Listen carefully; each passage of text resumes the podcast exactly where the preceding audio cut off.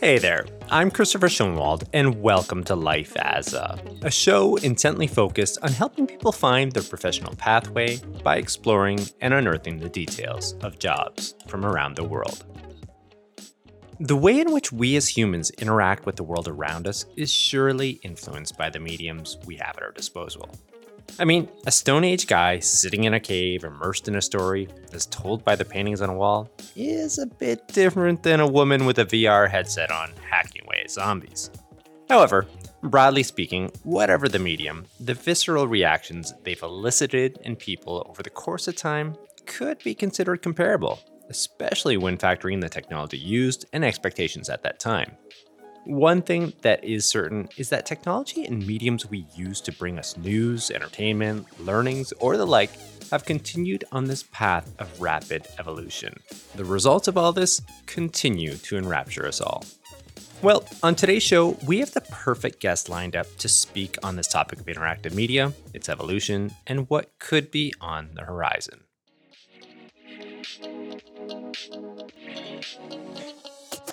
All right, welcome to the show. So, Evan Jones is the founder of Stitch Media, an interactive media production services company which tells stories using new technology.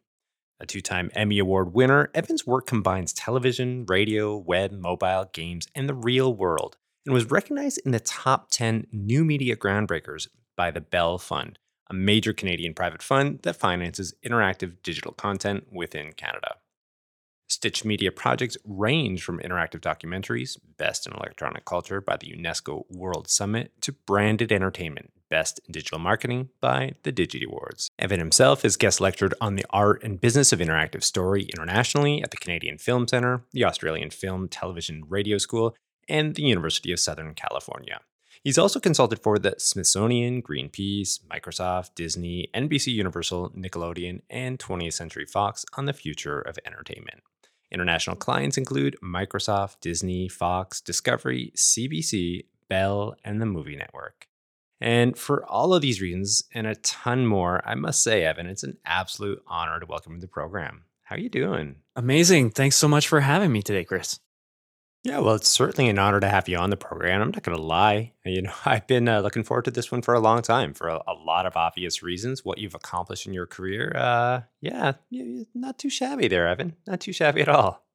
It's it's been busy. I mean, it's been about 20 years or so now, and uh, yeah, lots uh, lots of twists and turns in it. But uh, but you know, that's that's a highlight reel. It's we always focus on the on the very best. And uh, yeah, there's been some awesome, awesome projects in the past. Yeah, yeah. Well, certainly, you know, excited to get into it all with you here today. And I've got this first segment lined up, something called Coloring Wikipedia. Uh, as my listeners would know, it's a segment basically where I just read off a definition of what the guest does, sometimes their industry. And I find that it just brings everybody up to speed on what the work is. And also, too, I find it compelling in the sense that you know, we as professionals or business owners, we, we put our own stamp on the work that we do. You know, you might hold a title or a position in one region of the world or one part of the country, and I might hold the exact same title, but yet we might approach it differently. So I think that makes it fairly compelling as well. So, anyway, I do have you down here for interactive media. And uh, let me just read off that definition and uh, we can go from there. Perfect. Interactive media. Interactive media normally refers to products and services on digital computer based systems which respond to the user's actions by presenting content such as text, moving image, animation, video, and audio. Since its early conception, various forms of interactive media have emerged with impacts on educational and commercial markets. With the rise of decision driven media, concerns surround the impacts of cybersecurity and societal distraction. There it is, a bit of a mouthful, but uh, yeah, first take. What do you think of that? I mean, it's uh, it covers a lot of ground. It, it, uh, you know the challenge with interactive media is that it's everything, and so you know it's it's really hard to to encapsulate it. And I can t- tell you that I have lived through a lot of definitions. Uh, at the very beginning of my career, it was called new media. Then once it stopped being new, people were thinking of it as multimedia. Then people started to talk about transmedia and uh, and then you know, one thing that I have always re- really made a, a clear line about is that we, the work that we do doesn't specialize in digital media. And a lot of people would like to use that word. Uh, the thing about digital media, though, is that it's literally every media that we have right now. Even newspapers have gone digital.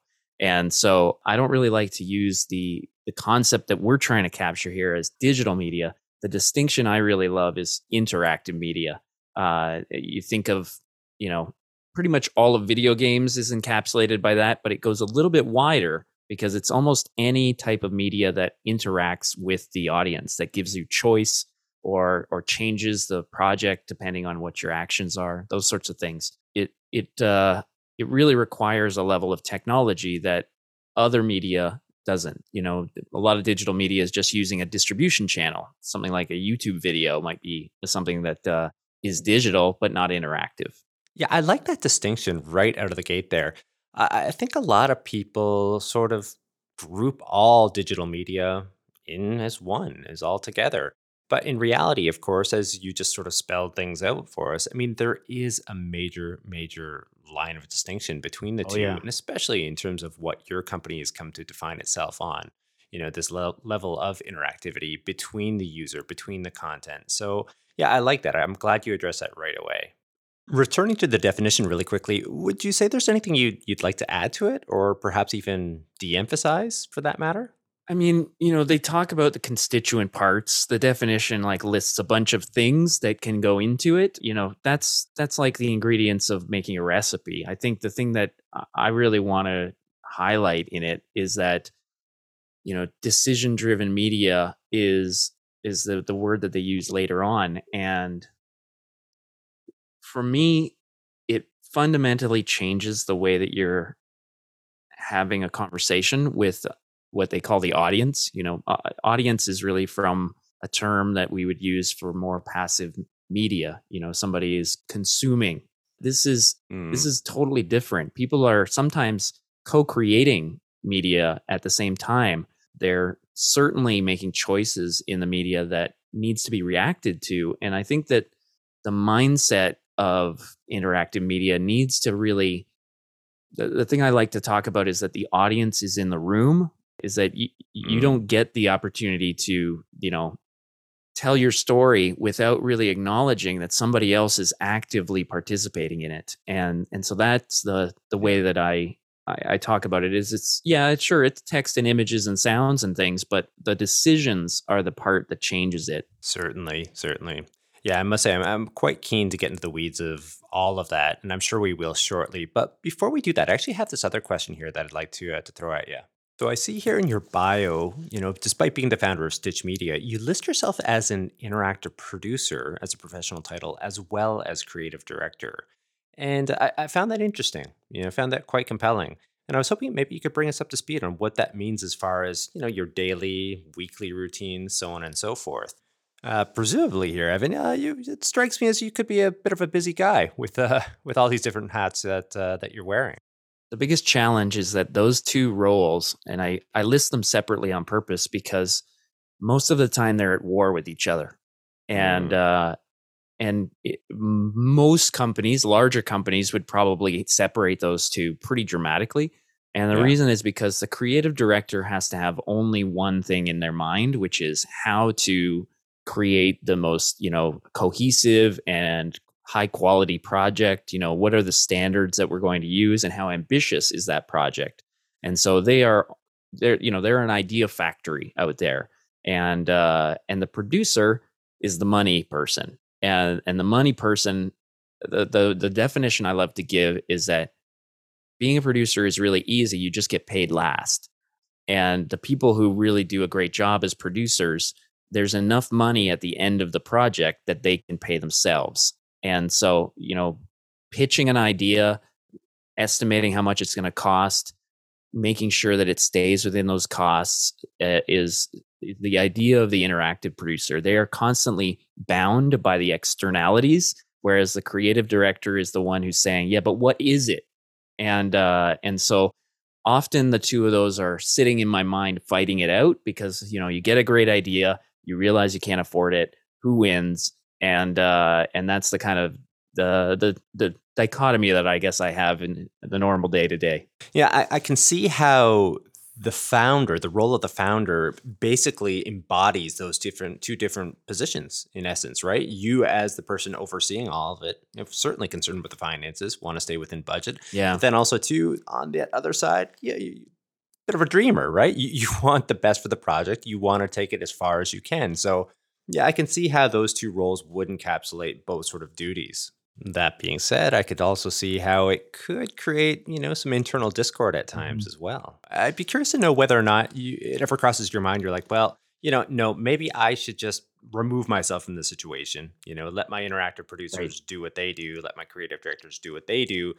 Just in the realization that you know you as a founder are going to have a different level of you know of interest, a vested interest in all of this, whether you're consciously aware of it at times or not. I'd be curious whether or not that sort of thinking ever crosses your mind. Yeah, I mean, I have professional and personal struggles with that. Like, uh, you know, part of it is that I'm in this business because I love being creative and I want to be able to, you know, have my mark on the projects that I do. So there's that drive. From a producer standpoint, it makes no sense for me to be involved directly because there's another, you know, cost associated with that. Whereas I could go out and be, you know, expanding the business or doing more of the the other side of it. So, you know, those things are always at battle with each other. The the thing that I have really been good at is that I have surrounded myself with people that always do things better than I can do. And so I have learned to trust them to do amazing things inside the definition of what we're trying to build together. And so I, I hope that uh, I can give as much credit as is due to all of the team because they make me look great and I don't get to do very much. But the thing about being the creative director is that, you know, you you sort of set a tone to a project and you you sort of create the very high level of it, but you can't possibly be working on all of the pieces of it. And and so that's really all the people that work with me that that make make the actual project happen. Okay. Well, maybe we can slide on over into a new segment here, Evan, something called Pathways. And basically, this is just a segment where I, you know, aim to illustrate how the guests made their way into the profession. Sometimes we're looking at formative life experiences, uh, professional experiences along the way. And I was thinking here that we could rewind a little bit. We could go before Stitch Media was a thing, and uh, and hear a little bit more about you know the lead up to your company and uh, what went into it. Sure. I'll try not to, be too long. The uh, I mean, the story started is that I was at a very interesting time in history in my childhood because it was at a time that computers were really starting to get to consumer levels, and so I was, you know, tinkering with computers at the very earliest stages, and I was you know, online before an internet existed, which was mostly BBSs, where you would direct dial with a phone uh, in and you would be able to transfer files and things that way. So I, was discovering like the the earliest parts of the internet, and uh, because I was fascinated in that, I went to school for computer science.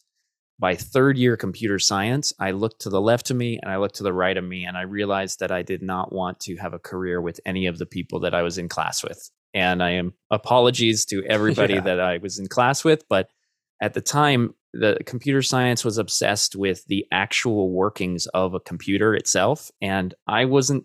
I wasn't really interested in that. What I was interested in is what computers could do, and so I had my existential crisis, and I left the major I had, and I ended up taking a minor in film film studies, another thing that I was fascinated by. And I graduated with this bizarre degree that was sort of half computer science and half film. And at the time, that literally everyone just thought it was the worst possible like duality. It's funny how much yeah. people can look backwards and say, "Oh, that makes sense right now." But I assure you, at the time, it felt like I had just done two half projects instead of really getting something actionable. And so I ended up going to school again and I went back this time to college. And at the time, it was a program called Interactive Multimedia. And I basically learned how to make websites and, and proto apps like computer software and things like that, really practical stuff to be able to build it. And then I again looked around at the jobs that everybody in my class was getting offered to like work at a bank making a website. And I thought, I can't really do that. And uh, And so I went back to school a third time, and it was it was to the Canadian Film Center, and they had a project a program at the time called Interactive Arts and Entertainment, and I got exposed to something I'd never considered before, which was being a producer. And, and being a producer was really generally coming up with an idea, convincing somebody to give you the money to make it, and then making it for the right budget and and pulling it all together. And, and that just seemed like I didn't really realize that that had such an entrepreneurial streak, but for me it was just the normal thing to do. I was fascinated by projects. And if I could find somebody who thought they were valuable, I could I could make them happen. And uh, and early on, I started getting obsessed uh, with something that I saw emerging. This is going to seem so old, but it's it was a world called alternate reality games. Yeah, and uh, right around the turn of the millennium, like early two thousands, there the internet was so young, and people were still figuring out what it meant, and the concept of not being factual on the internet was uh, was a strange an, uh, like strange thing to imagine. I know that we live now in such a different world and the idea of misinformation being weaponized is so different, but at the time the idea of being able to create fictional characters that existed on the internet was felt for the first time like it was a use of all the media together in a way that had never been used before because people had all of these conceits for the way that you know telephone calls worked and switchboards and email and things like that and i ended up obsessing over creating this whole story world more than just a story but something that people had to discover by finding different websites that were in in sort of conflict with each other and finding characters who would help you and characters who would uh, who would not help you and things like that. So I created this very elaborate kind of fiction in my mind that used all the technology of the internet to communicate. And that that was a really groundbreaking project for me because at the time I got a chance to uh, join a studio and pitch it, and uh, and the movie network in Canada picked it up and attached it to their sort of signature dramatic series that they had at the time called Regenesis. And so I wiped all of the names off of the project and put all the names of the characters of the show into the the story. We launched a really radical thing that ended up winning a bunch of awards and sort of launching my career as well as uh, my ability to say, you know, I can do this. Uh, you know, after after a time you have to get that first one under your belt before you can really prove it and uh and then after about 5 years working elsewhere i decided that it was time to start my own thing and stitch media was born. 2007 i love to tell people that the company was founded before the iphone which really helps to put some context around the amount of technical change that we have seen over the course. Like at the beginning i was i was making weblogs and things like uh you know different things that people don't even consider mainstream anymore.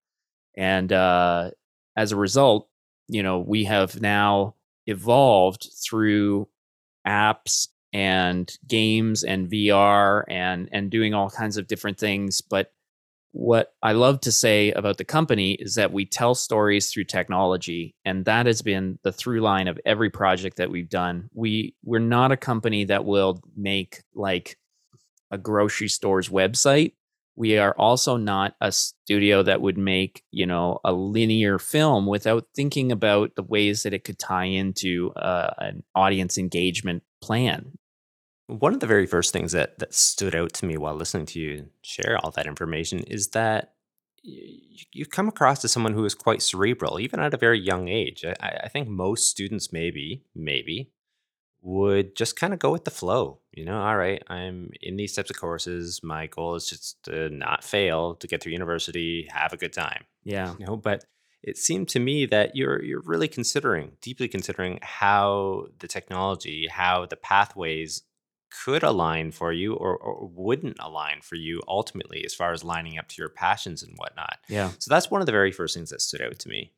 Now, the other thing is this notion of serendipity, perhaps, uh, you know, in terms of I guess being exposed to that producer's role, certainly that was a formative point, you know, a bit of a fork in the road for you as far as, you know, outlining different possibilities. And I'd be curious to know whether that was something you were seeking out at that point or if it just sort of like fell in your lap or you were sort of gently nudged towards that, you know, exposure or that experience.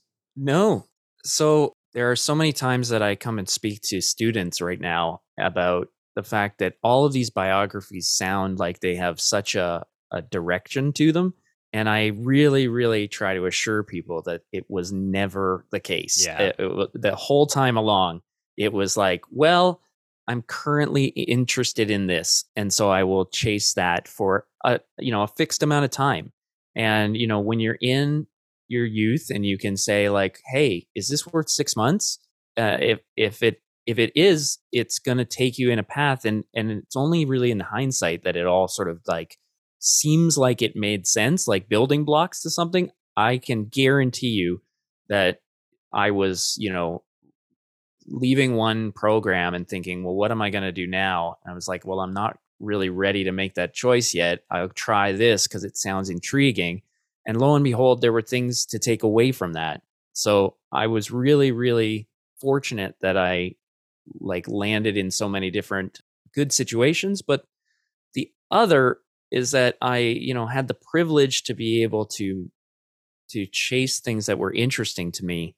That was that was something that I really don't take for granted ever is that I, I was given room to be able to, you know, try things and I knew what I was passionate about. But you're right. There were many times, even up till recently, that I've had to do a lot of kind of deep reflection to ask myself, like, am I doing the right thing right now? And uh yeah, I I I'm very lucky to be able to be so self-reflective, I guess. You know, I got to say there, Evan. I mean that that information right there it perfectly encapsulates the the sentiment of this whole segment, this pathway segment. I mean, I've been doing this podcast for about a year now, a little over a year. I've interviewed close to 70, 75 different professionals, all different walks of life and work. And there is this running sort of commonality that sort of binds them all together, which is yeah, there's a lot of left hand turns. There's a lot of zigging and zagging. It, it, very, very rarely uh, is the case where a professional has this singular mission or, or goal and they go straight towards it. It just doesn't seem to go that way. A lot of times, people, through serendipity, through a bit of focus, expose themselves to a, a number of different situations, people, networks, so on and so forth and through those opportunities through reflection you know what you were speaking of they're they're able to uh to, to come to new realizations and set new courses or new directions for where they would like to take their careers The other thing that I often talk about with this is that I see so many people, and I fell down the same trap eh, early in their careers, who really they just want a job in sort of a sector that they're interested in, and so they will be ready for anything. They will say, you know, well, well, what are you interested in? Well, oh, I could do anything, and uh, and I see this especially in the interactive media sector because people could be a programmer they could be a graphic designer they could be a camera person. There's so many like the range is quite wide in what you could do. You could be doing bookkeeping in this space.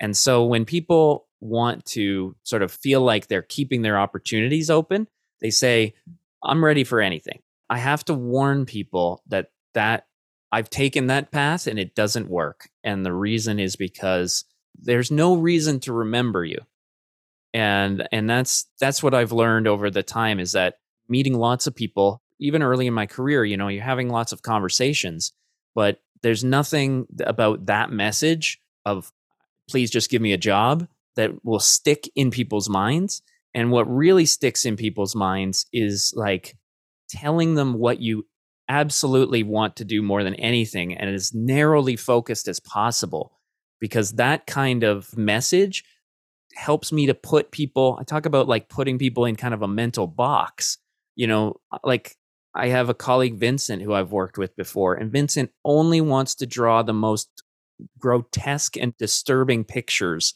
that you can possibly make. That is his passion and it is definitely not for everyone but i can tell you that whenever somebody asks me for like you know a horror poster or something the first name that pops into my head is vincent like i just immediately associate that need with him and he is so happy to have me like contact him because he knows it's going to be exactly up his alley mm. so you know that kind of like i mean in some ways people talk about it as personal branding or something but i i think more philosophically it's just you know get over the fear of closing those doors because you'll actually open many more doors by declaring publicly what it is that you're looking for yeah, that is some solid advice. For those who are listening at home, now is the time to pick up that pencil, whatever you're using, your Apple Pen, jot that that note down there right there. that's advice that's not being shared nearly enough these days, but uh, is certainly valuable.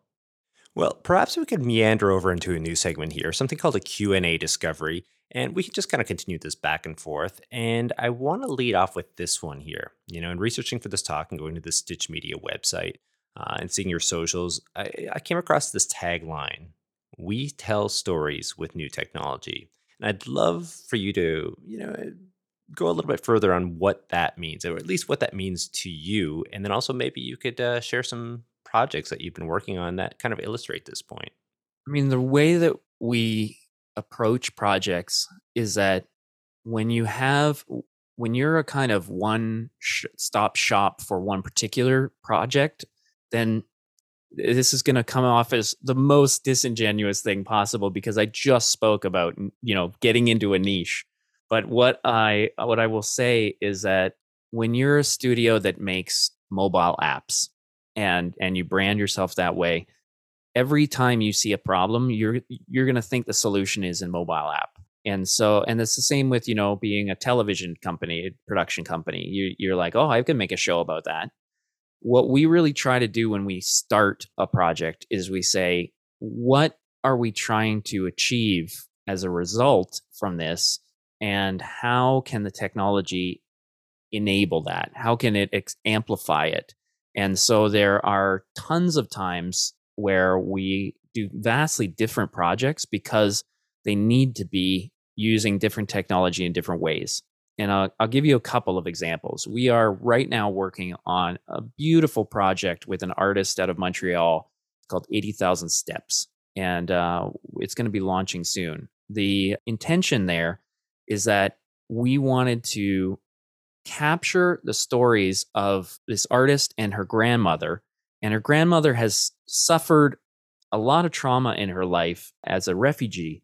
And she comes to this country unwilling to speak about it. And what she realizes is that she's sort of closing the door for her grandchild. And she says, Come and walk with me. And so in this story, the idea is that as long as we're taking this walk together, I will share these stories with you.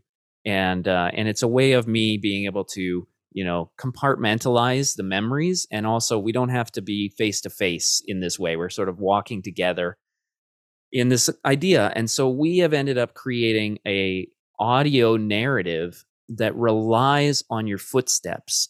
And the idea is that if you as the uh, participant will not walk then you will not experience this story and it uses the gps and the pedometer of your phone wow. uh, connecting to the sound so that you earn the the story through your walks and you, each chapter is a prescribed distance of walking and we and we set it out that way but that's an example of where we've taken like the kernel of the idea that we wanted to to express and we've turned it into a technical Unreal. aspect which is limiting the experience through the, the the GPS pedometer they're you know completely different is that we were approached by another studio called Silverstring Media, and they said, We want to build out our story world with this notion of an escape room. And if you've ever played an escape room, it's a lot of puzzles that you have to solve to get out of the room. And uh, we decided to create a virtual reality escape room.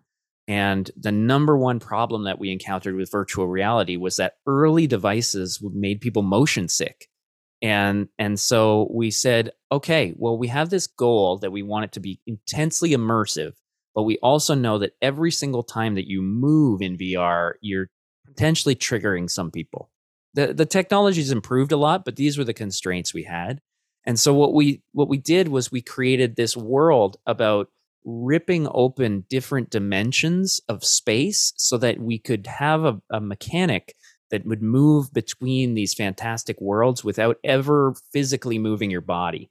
And so you you just reach out and you grab hold of the the sort of veil of reality and you pull it open and it tears and shows you a new world that you're traveling towards. And so we took the technology that had its advantages, which was the intense immersion that you would feel in virtual reality, but we also built the story with a, a premise that said, no, no, you are bound to this chair and and this magical bindings are the reason that you can't like move around the space which would have been a problem for us in, in other ways. So it's about leaning into the ways that a certain technology has advantages and using those uh, to tell the stories that we're trying to tell. Huh. i i could go on but maybe you want a breath in there. Yeah yeah i mean like it's absolutely fascinating. It blows me away and one of the things that that hit me first off was that it's shattering this image of interactive gaming, interactive media. I think a lot of people still, like a lot of lay people, I suppose, would would have this sort of simplistic idea of what that means, you know, option A, B, or C. But what you're presenting here, especially in that that first example of the the, the interactive game or media that's triggered using a pedometer, yep. I mean, that is taking it to a, a whole different level a whole different level for that user. And yeah. in essence, I mean that that's creating a bit of magic in a way. And at the end of the day, and certainly, I mean that that's probably what you're after. What that's what the client's after.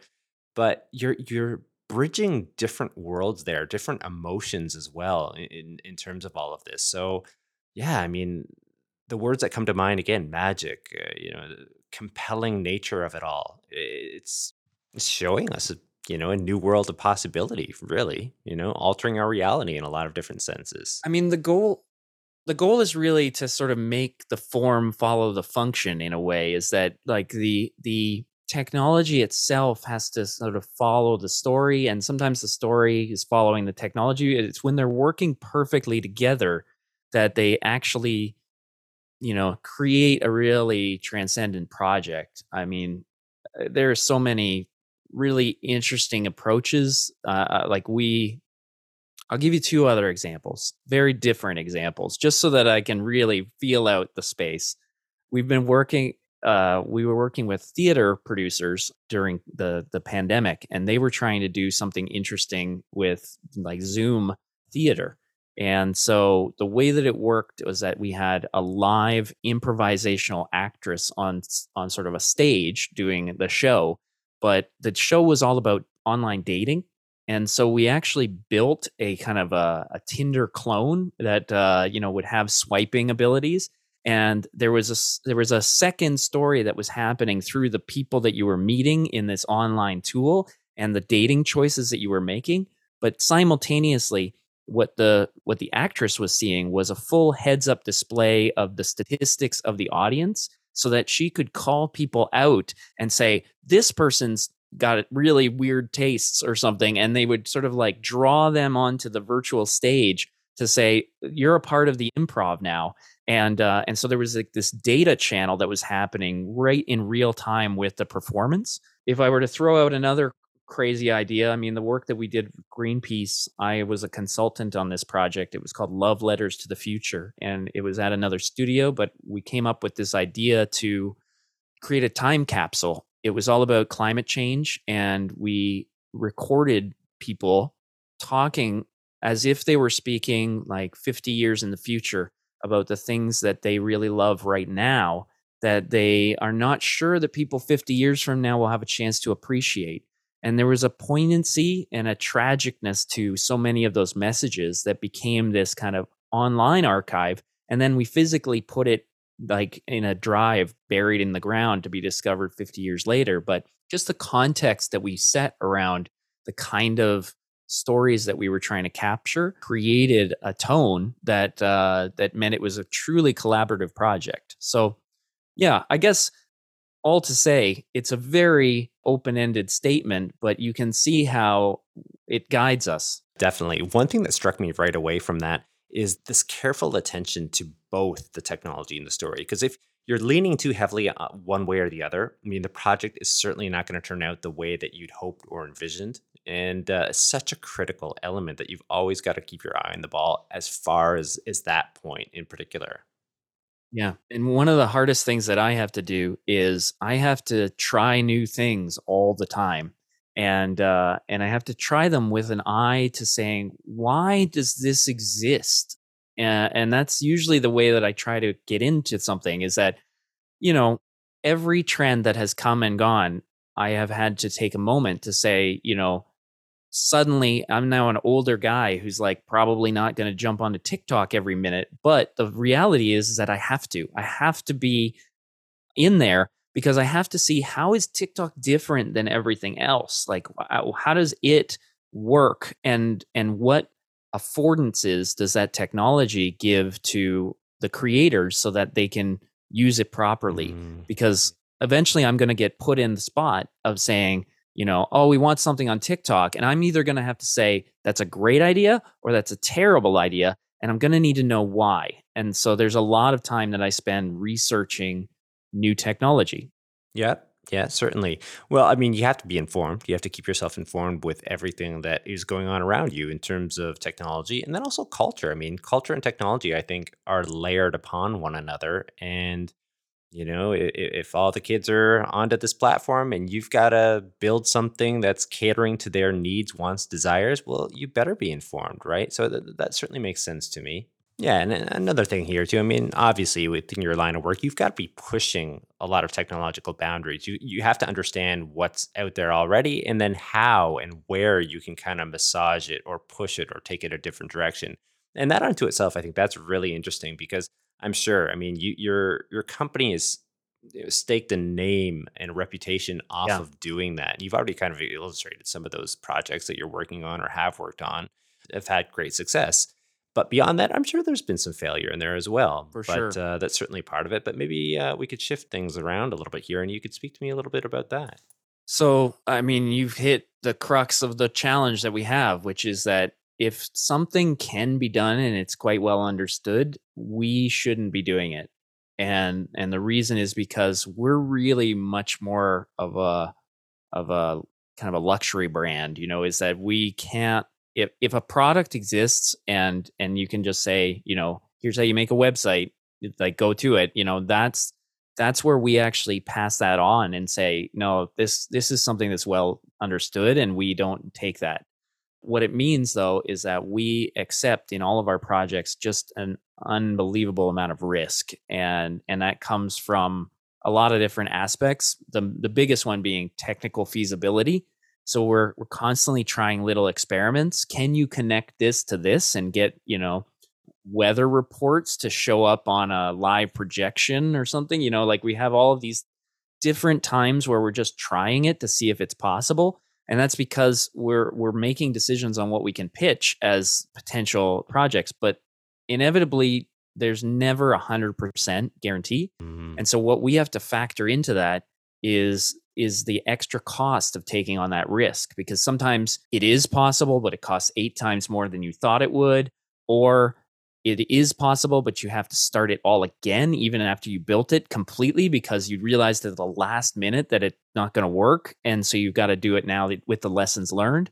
Well, if you're an interactive producer thinking about the money side, like that's got to be double the budget because you've done it twice now.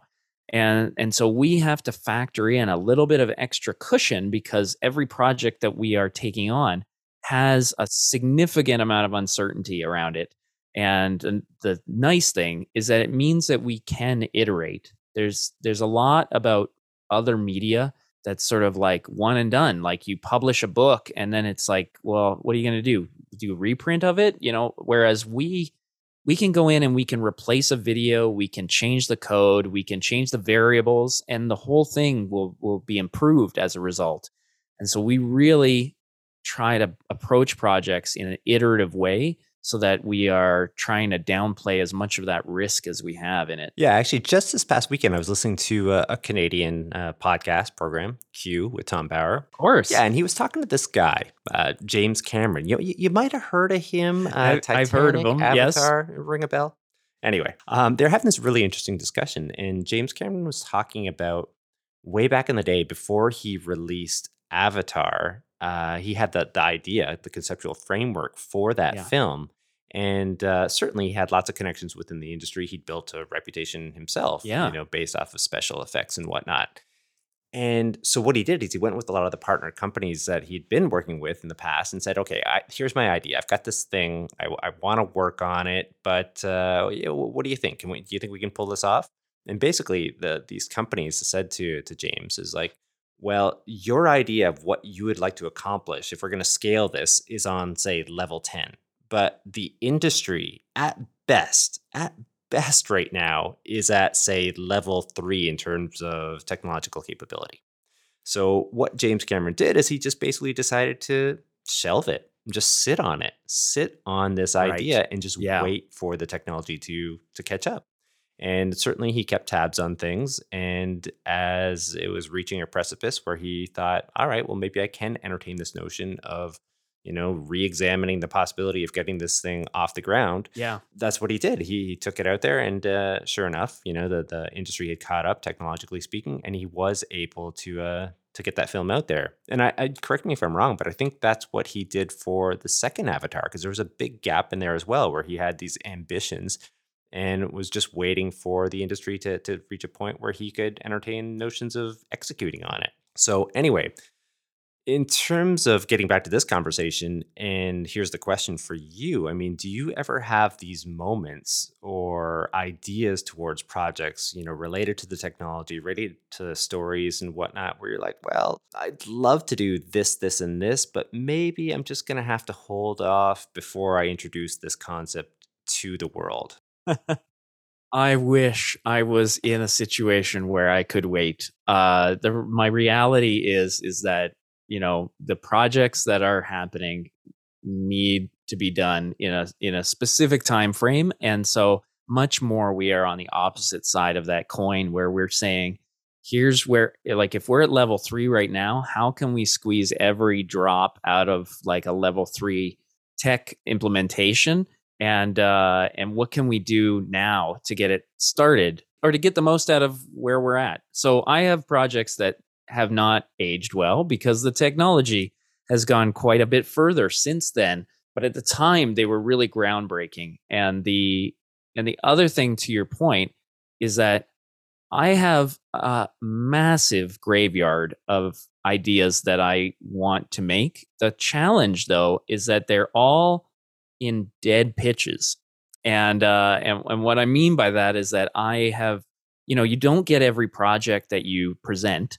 And so, you know, at the best of times, it's sort of like one in 10 will go forward. And so you've got nine different concepts that you sort of poured your heart into that are sitting there on a shelf. And what I have to admit, as the dirty secret of somebody working in the creative industry, is that you polish off some of those and you you say, "Hey, wait a minute, this idea, even though it's not like it's not the first time I've had it, is still relevant. It it really would work in this situation." And so, uh, you know, okay, I'm reusing the concept, but I'm totally transforming it because it's now in a different capacity. But the nice thing about that is that you've had that idea simmering for a while, and uh, and when it comes back out, it can come back even stronger because you you now know exactly what you're trying to say creatively. I would venture to say, Evan. I mean, that's that's probably part of the creative process unto itself, right? I mean, you're you're taking ideas from, say, a dead pitch, as you mentioned, several of them, in fact, but you have these ideas floating around your mind, and you're picking bits and pieces from all of them, and certainly you know, molding them to the the needs and desires of what this creative brief is after. And by doing so, you, are in essence coming up with something new, right? Oh yeah, Well, I do have this other question here, and just to, to give some background information for listeners. I mean, in preparing for these talks and these interviews, I, I do request guests to send across information so I can get a good idea, you know, of, of what their past accomplishments are all about, you know, what what they do, all these different things. And in terms of what Evan provided me, he was very gracious and, and gave me quite a bit to work with. And you even drew reference to like maybe it's too much, but uh, you know you can pick and choose what you want to to go after for this interview. And as far as Stitch Media being founded in 2007, with a couple of years of freelance work before that started, you know, Evan provided me with two or three A4 size pages of accomplishments, awards, so on and so forth. And I'm not putting this out there to say what a braggy guy Evan is, because certainly we can all sort of understand that that's the furthest thing, not even close. But what I am trying to, to get around to here is that, you know, it was mesmerizing when I was going through all of this. I mean, you had awards covering, you know, television, radio, web, mobile, games in the real world. Those are very, very different, you know, genres to be working within. And we've spoken about this already. But what struck me here, and this is where I'm going with this question, is philosophically speaking, like you and your company must be keyed in on some rather weighty values and ideals. I mean, to be hitting such levels of success consistently across all these different genres, across all these different forms of media. Uh, maybe you could speak to us a little bit about that. Yeah, the failures don't make the list, though, right? I think the the reason that we as a team have had so much success is that we we have really tried to approach every single project that we do with a very open mind and kind of an open heart about it as well is that you know people don't give us money because they feel charitable. They're they're looking to achieve something and we need to very very clearly understand the the the goals of what success would look like for any project and they can be so different. You know some of them are about comedy and virality and some of them are about you know taking action and changing your life and some of them are just about like educating. You know there's so many different ways that we we come to a project and i think what our magic is is that we we come as open as possible and and when we are looking at a project we haven't decided what technology it needs and we haven't decided how to tell that story and we start asking a lot of questions you know? It actually becomes a really big interrogation phase of a, of a project to to kind of get down to the kernel of like why why are we doing this?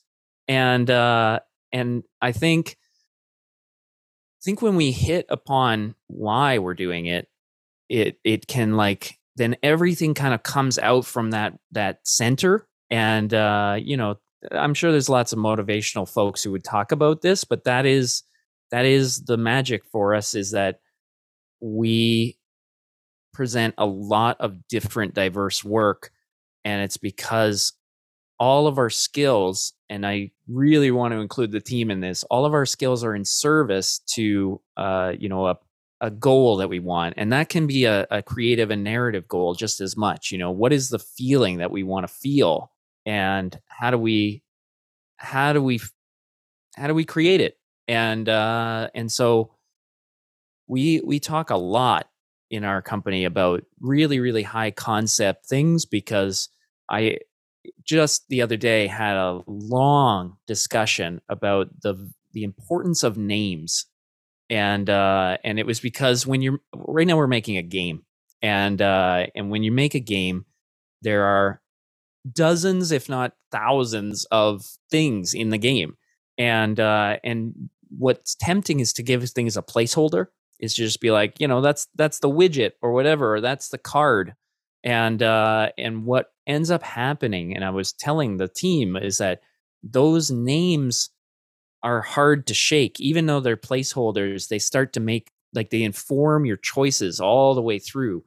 We had one game where we were playing around with spells. We were trying to cast spells as a wizard. And so where do you get spells? Well the place you get spells is uh, in a spell book and then we said okay well the properties of a book then have so many affordances i'll use the word again like books have a linear out linear page count you know and and uh, one page contains one spell and there's already assumptions that come with a book that may not be the way that spells work in this universe. And so by giving things names, we we start to define them, and uh, and this is the kind of bizarre conversations that we have at our studio. And, and it also applies in the technical ways is that, you know, there are like eight different ways that you can achieve something technically, but which of those feels the most appropriate at the time and, and how can you justify it? And so we have developers on our team, programmers who can have a conversation about why they're implementing a certain like a certain framework just because of the way that the the end user is going to experience it. So I, I guess we try our hardest to do brave work and it it does win awards. Sometimes it pays the bills, not all the time, but we take a lot of satisfaction from trying to answer the hard questions first and then it means that all the rest of the project seems to make sense afterwards and and I guess the proof is that people see that in the results at the end. You know, they they feel that it makes sense. Hmm. I mean, what I picked up from that was this notion of detail. You know, detail being absolutely critical to the overall success or failure of a project. But but beyond that, beyond this this attention to detail, I think it's a point of culture within your company that you know this is the process that we you know, adhere to from start, from conceptualizing some of these ideas right on through to debating some of the finer points and finer details of it all. You know, there, there has to be this openness, this awareness of some of these these points.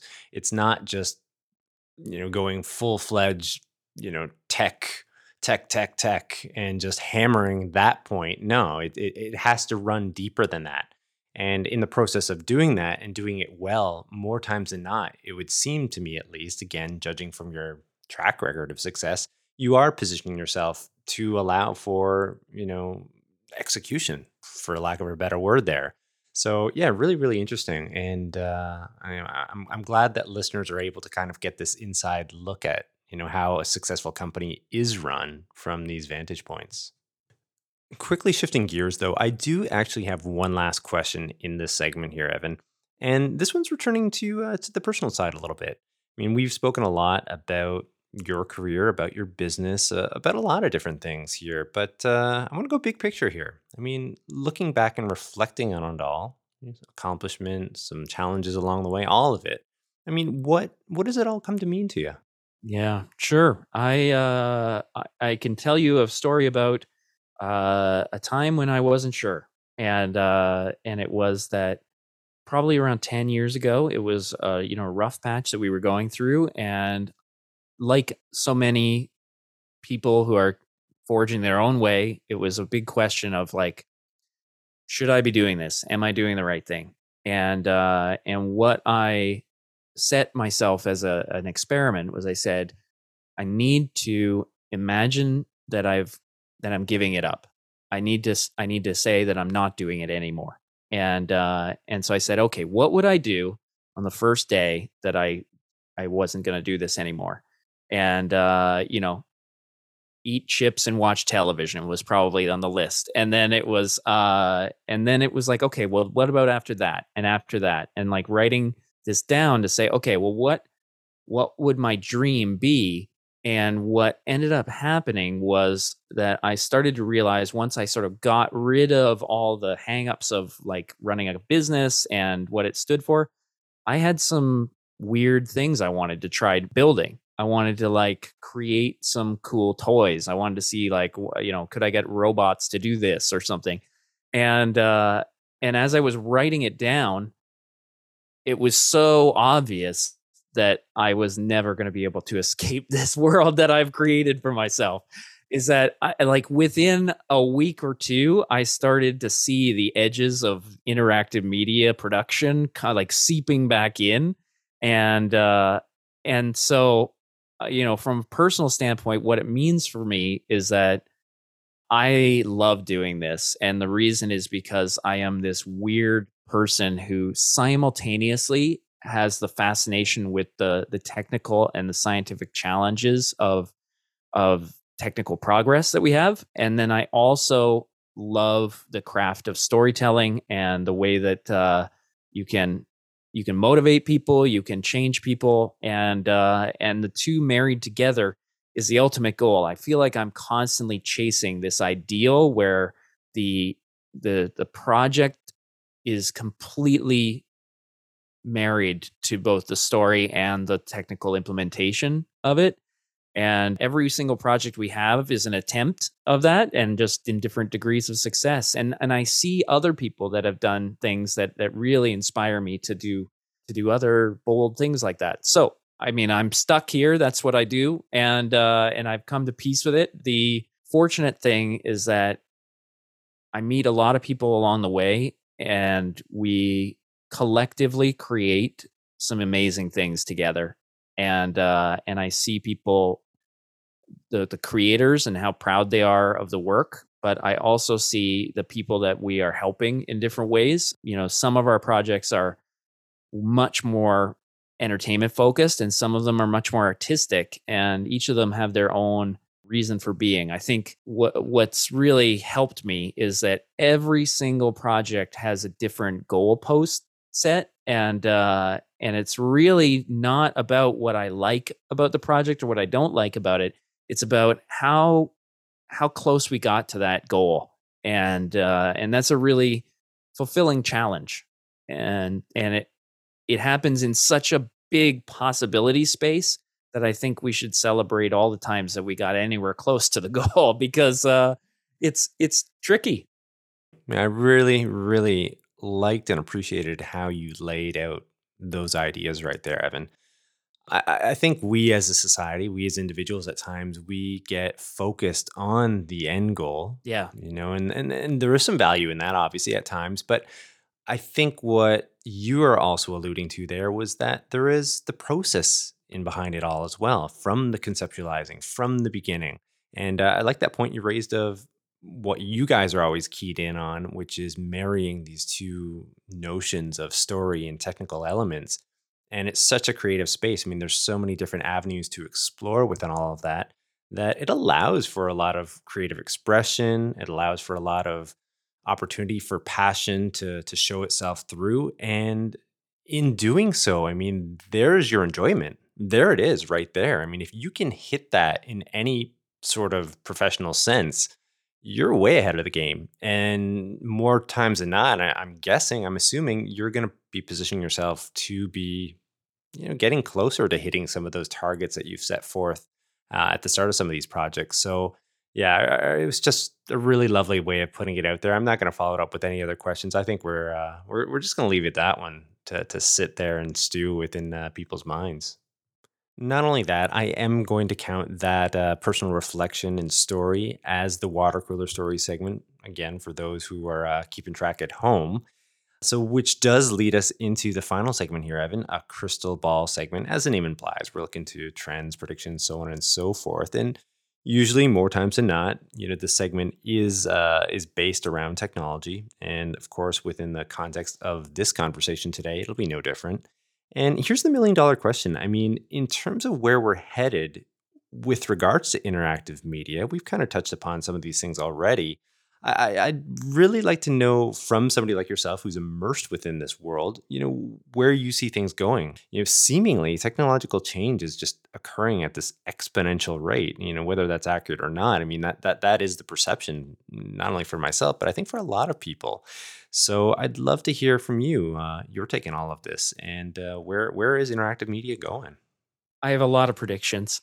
Being an old man now, I have a bit of context to be able to to see how the trends are going. And what I what I have seen in a couple of different places is that there is exponential change, and then it plateaus. And thing I would reference are, are the physical technology. If we really focused on smartphones, you can imagine that there was a time where it was like every new phone that was coming out was like uh, you know keynote address worthy. And uh, and we would just be amazed everybody had to have it. We are now at a place where basically all the smartphones kind of do the same things and the, there's no new models that really like blow the lid off of things people are buying them because they broke their old phones. They're not buying them because they're getting a massive upgrade in their change of life.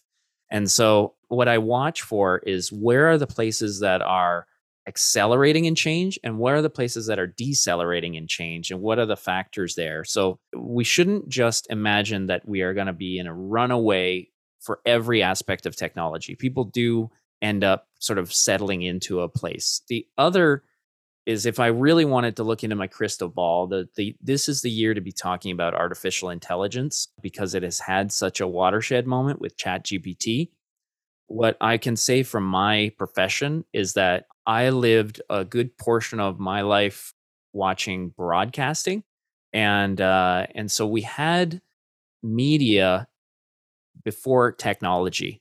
You can imagine all yeah. of the music that you heard in your life uh, two centuries ago was live performances of music, and then we had recorded music, and suddenly we had this ability to have like uh, a way to to get scale in media and uh, and so that was a huge huge revolution for us to be able to have radio television uh, news things like printed word all of that stuff and it it meant that one person could reach the whole world suddenly. Then we started to see this world of interactive media which started to be instead of one to many it was one to one in some ways. It was, uh, you know, with with broadcasting, the idea is that you make one television show and everybody watches the same show. But when you're making a video game, you're not building an experience that everybody's going to have in the same way. You're building a system and an algorithm that is reacting to their individual choices to create a story that they experience almost individually. Uh, I mean, with a more with a complex enough system, we are creating this world that everybody has their own experience of interactive media because they've chosen their own path. The AI revolution is a really interesting one because in some ways I don't know quite the the phrasing to use. Have, this is half baked, so you're getting it first here. Uh, but the idea is that we don't even necessarily have authorship in the same way because the the the notion here is that if you take live music performance to recorded music performance, now we're getting into spontaneously generated performances that are happening through AI. And you see a direct line heading towards entertainment and art being something that can be generated at whim for the individual. And so right now I'm constrained by production is that, you know, if I'm making a video game, sure, there's a lot of branching parts to it, but I have to make all of those parts. And so I am limited in scale about how far I can create because I, I have a budget and it's fixed by the amount of content that can exist in it. But when I when I connect something together with say ChatGPT or its successors, I don't have to worry about the issues of scale anymore. I now can individualize every single interaction to be completely customized to the individual that is con, you know participating in it and uh, and I don't quite know if that leaves room for me, but I am fascinated by it, and I think that we should be looking hard at at where it's going because you know these changes are happening around us in a way that we may not be realizing that we can we can make choices about.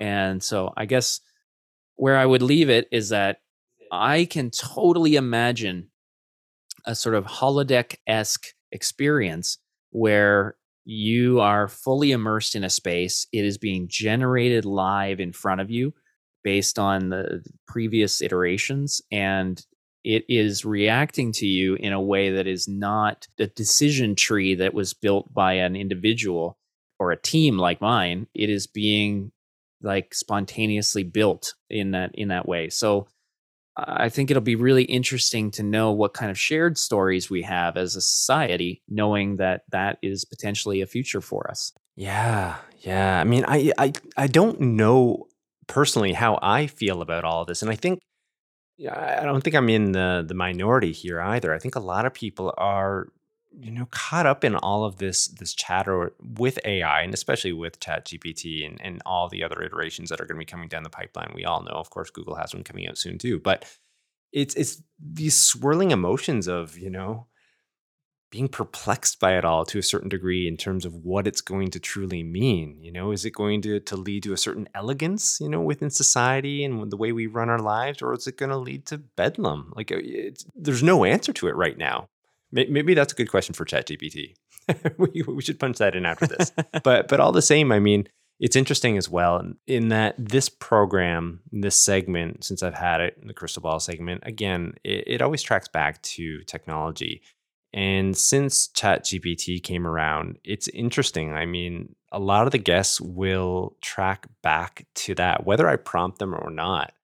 It, it's certainly on their minds, whether they're consciously aware of it or not, and, and mine as well. I think it just sort of naturally comes out due to this level of intrigue and due to the fact that it is a, a game changer in so many different uh, senses.